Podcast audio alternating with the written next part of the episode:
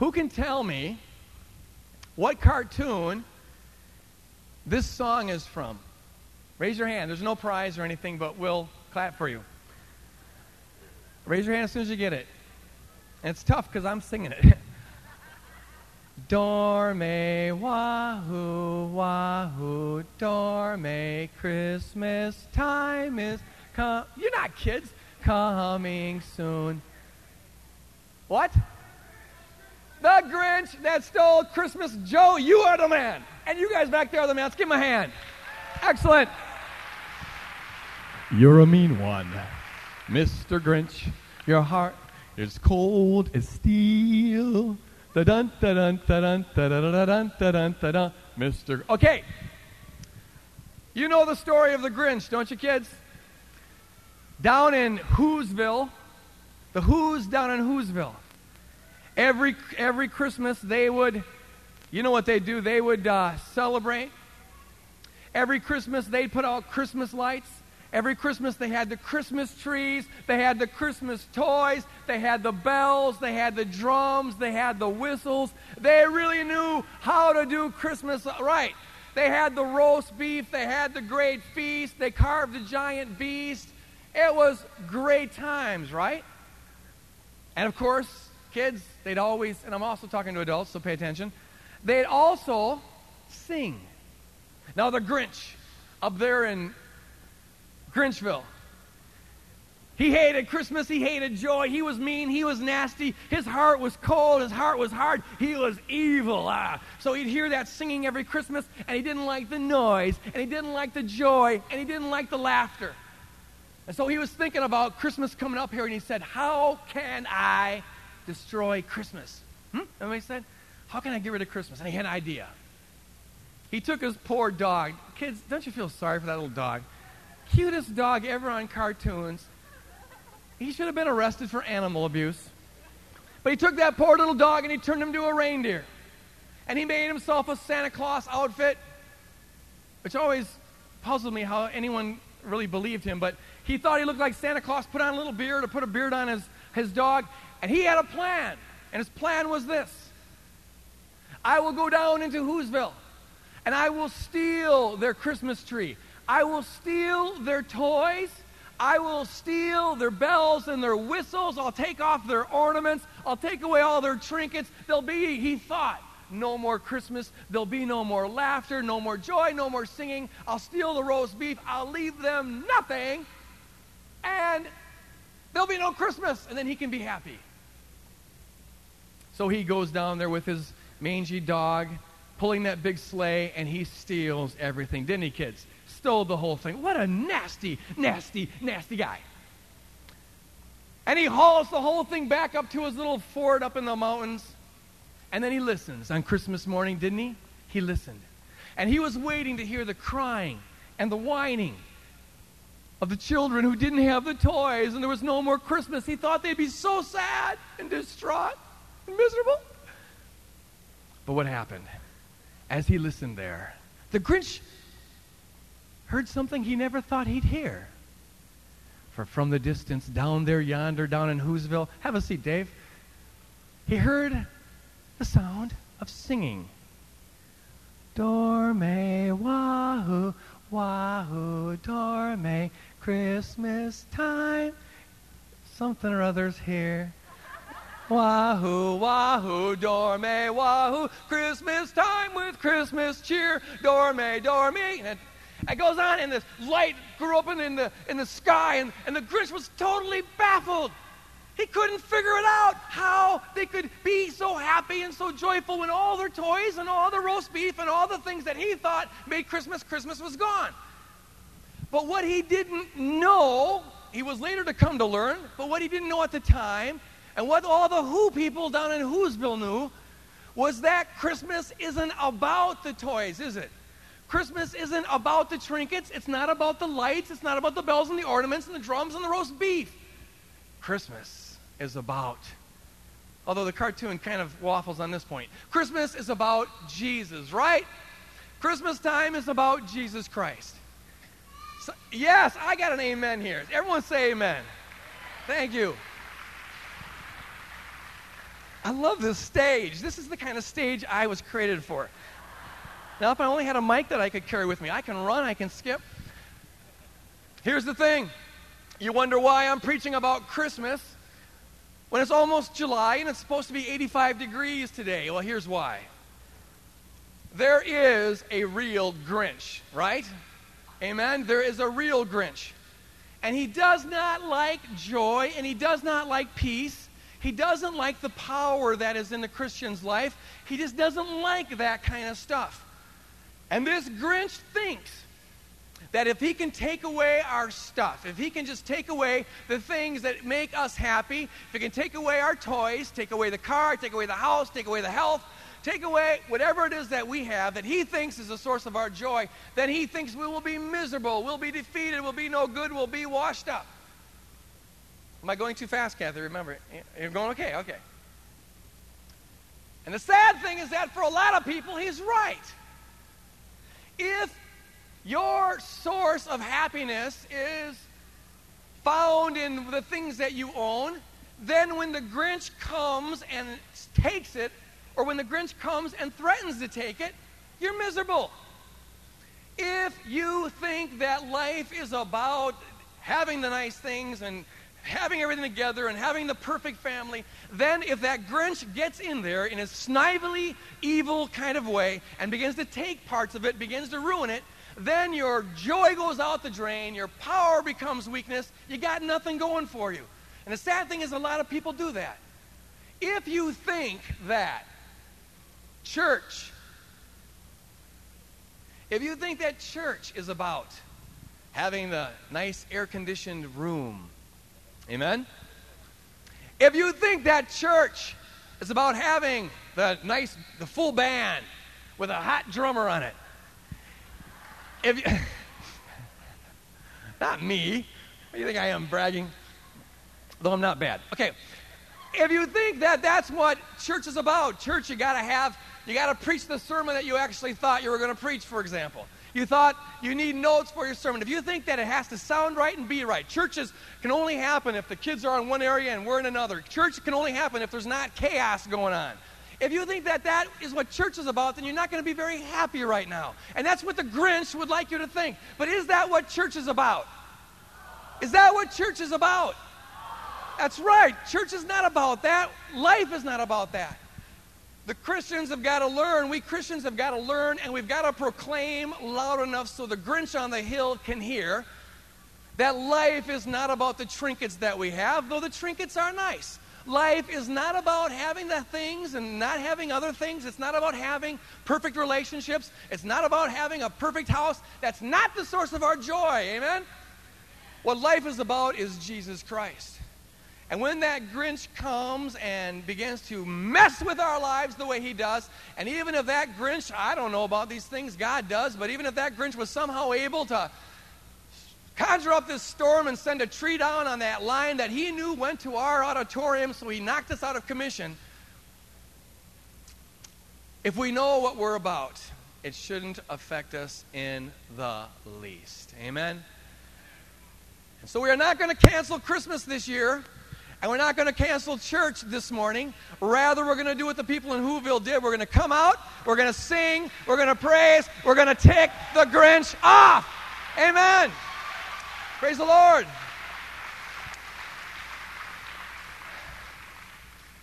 Toys are nice, but you can lose them and life goes on. Now, let me talk to the kids again. I'll tell another story. Point number one of today's off the cuff, spirit inspired sermon is know what your source of life is about. Don't get life from the toys, get life from the one who makes the toys meaningful. That's Jesus Christ. Number two, Kids, remember, how many people here saw the play uh, Joseph and the Amazing Technicolor Dreamcoat? Got a bunch of fans up there over here. Huh. How many people have ever read this story in the Bible about Joseph and his brothers? Okay, I'll stick with the Bible story this morning. Though the play is really good, go check it out sometime. You know the story about Joseph, don't you, kids? Um, Joseph, he was a good guy. His dad really liked him, maybe a little too much. His dad favored him. So his dad used to kind of praise him a lot, give him more compliments than he did his other 11 brothers. His dad even gave him this wonderful coat with all these different colors, and it kind of ticked his brothers off. Would that make you mad, kids? If your parents gave all the toys, it wouldn't make you mad? No? It'd make me mad. Yeah, it'd make you mad. that's probably because she gets it all the time, doesn't she? Right, okay. Um, I go to the rock. there you go. The, where was I? Okay. The, um, so Joseph was getting blessed by his dad, had all these nice things, had this great coat, and the brothers were getting mad. To make matters worse, Joseph had a gift from God. You know, when you get a gift from God, you're going to get persecuted. Okay, just throw that in for free. So Joseph had this gift from God, and it made his brothers jealous. Happens all the time, folks. Joseph could interpret dreams like nobody else could. It was an amazing gift that God gave him. And one of his dreams really made his brothers mad. The dream was this he dreamed he saw a field of corn. And there's one stalk of corn that was very, very tall, and all the other stalks of corn bowed down to that one stalk of corn. Now, why would that make somebody mad? Well, Joseph's interpretation was I'm the tall stalk of corn, and you're the little ones, and you're going to be bowing down to me someday. And oh, those brothers really got mad. So they plotted against him. They wanted him gone. They wanted to, they, they, they wanted to kill him. And so they took Joseph and they put him in this deep well where he couldn't get off, and they locked him there. They just left him there. Thought he'd die in the sun. Well, God knows what he's doing, so God, God sent some Midianites along. And these Midianites found Joseph, and back in those days, if you some, found somebody sitting in a well that was helpless, you made him a slave. So they made Joseph a slave. Later on, they, he sold Joseph into Egypt. So Egypt, there's Joseph, a, a slave in Egypt. Well, one thing leads to another. You know the story, kids?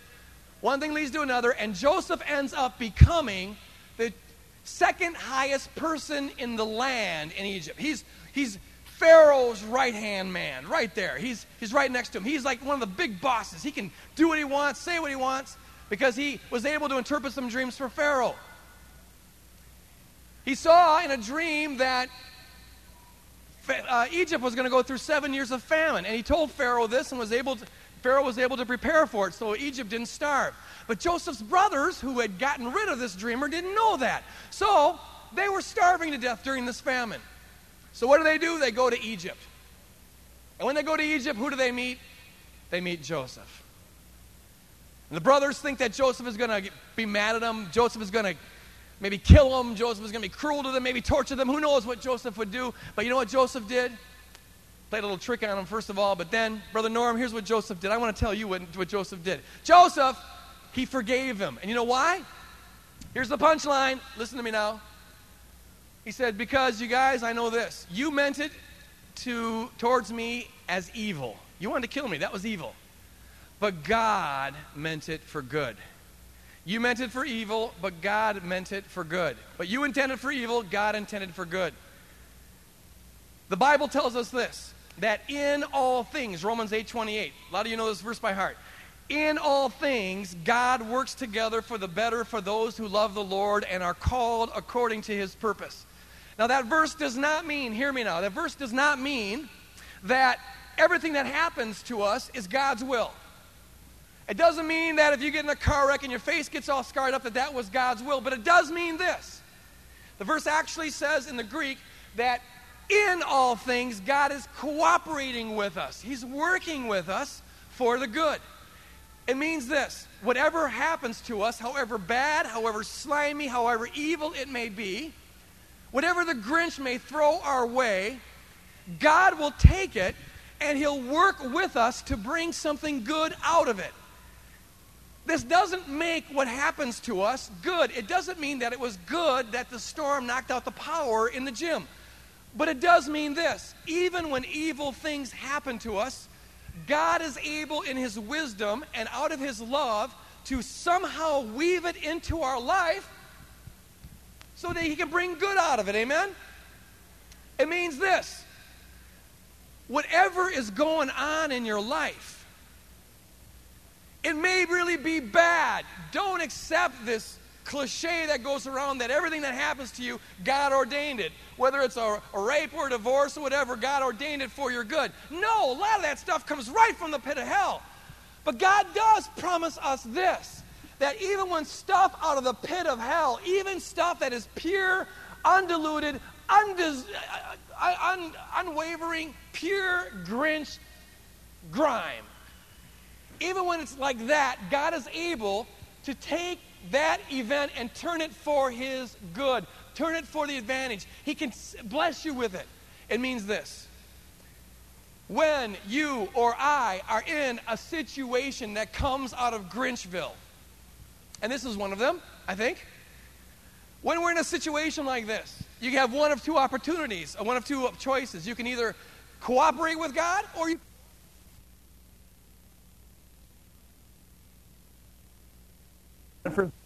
cannot cooperate with God.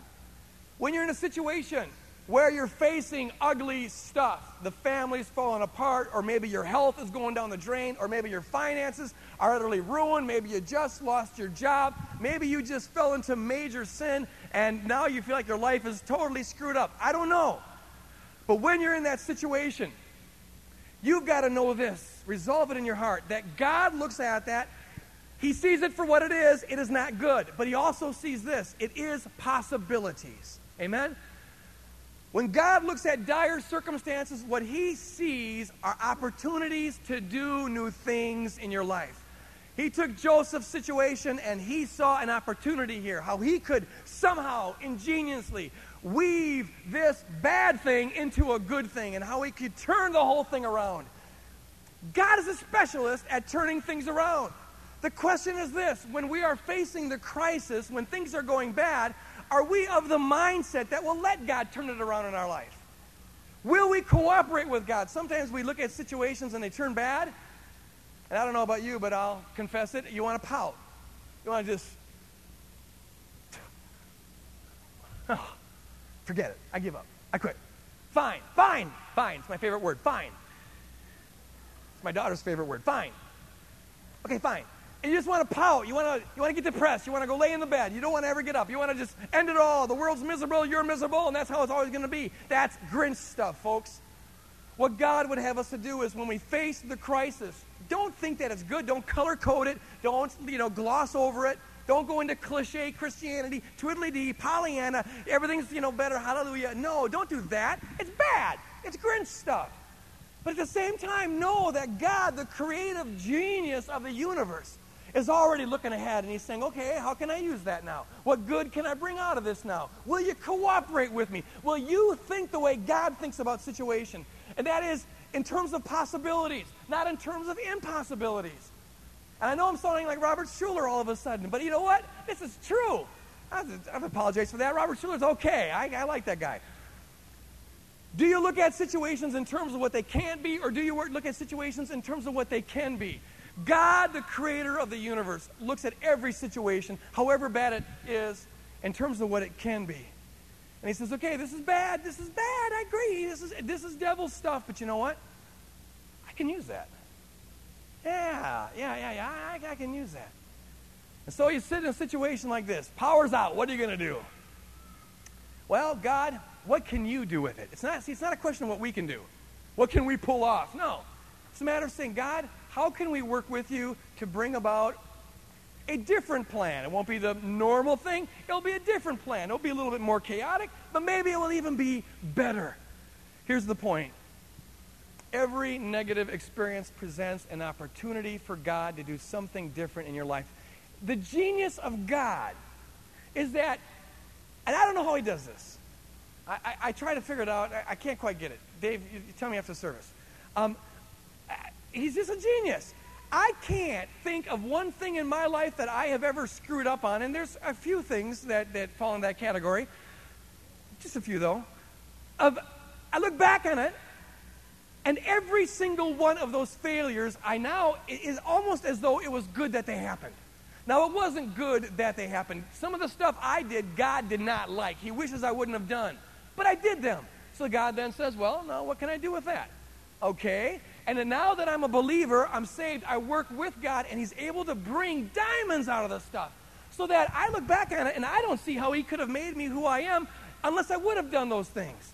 That's the genius of God. Amen. That's the creativity of God. The question is, will we work with it? We are sitting here And the enemy threw something our way. I really believe the enemy threw something our way. But the question is, how will we respond to that? Like, oh, rats, now we got to put up with all this stuff. Or will we say, okay, God, it's your move. Do your thing. It's your move, God. Ball's in your court. You serve. We're just going to cooperate with whatever you have got planned. Here's the good, good, good, good, good news. He always has got a plan. And he, here's one great opportunity. When the Grinch comes and steals Christmas, you now have a, you have just empowered, he has just empowered you to tick him off by not caring. Follow me on this? When the enemy throws something your way, you he, he empowers you to really tick him off by showing him that you are not going to be defeated by the situation. He wants it to turn against you, but God wants it to be used for you. The question is, what will you, what will we do? This morning, I believe this. I don't know all that God has planned, but I know this. There are things He can do here that maybe He couldn't do over there. It's a different situation. I don't know what He's got up His sleeve, but I know that whatever the enemy intends for evil, God intends for good. Amen? And I know that if the people of God resolve it in their heart that they're not going to fall into his scheme, he can use it to our advantage. We're going to worship the Lord here in a little bit after our announcements. And here's the challenge I want to give to you. We have got every reason in the world to be distracted. We've got every reason in the world right now to just say, well, you know, we're just buying time here. But that's why we have every reason in the world right now to not give into that and to resolve our hearts that we're going to focus on Jesus Christ. Praise God. We're going to focus on Him. We're going to lift Him up. We're going to come out of our little houses down in Whoville. We're going to join hands. We're going to lift up Jesus Christ. We're going to see Him exalted. His glory will shine, and the Grinch will be very much ticked off. And I, for one, want to see that. Is anyone with me here? Amen.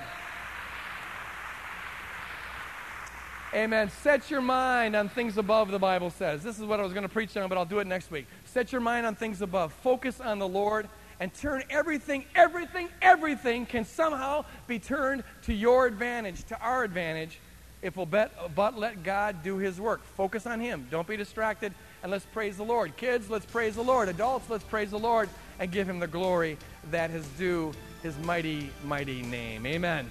Praise God. God is good. God is good. God is good. Hallelujah.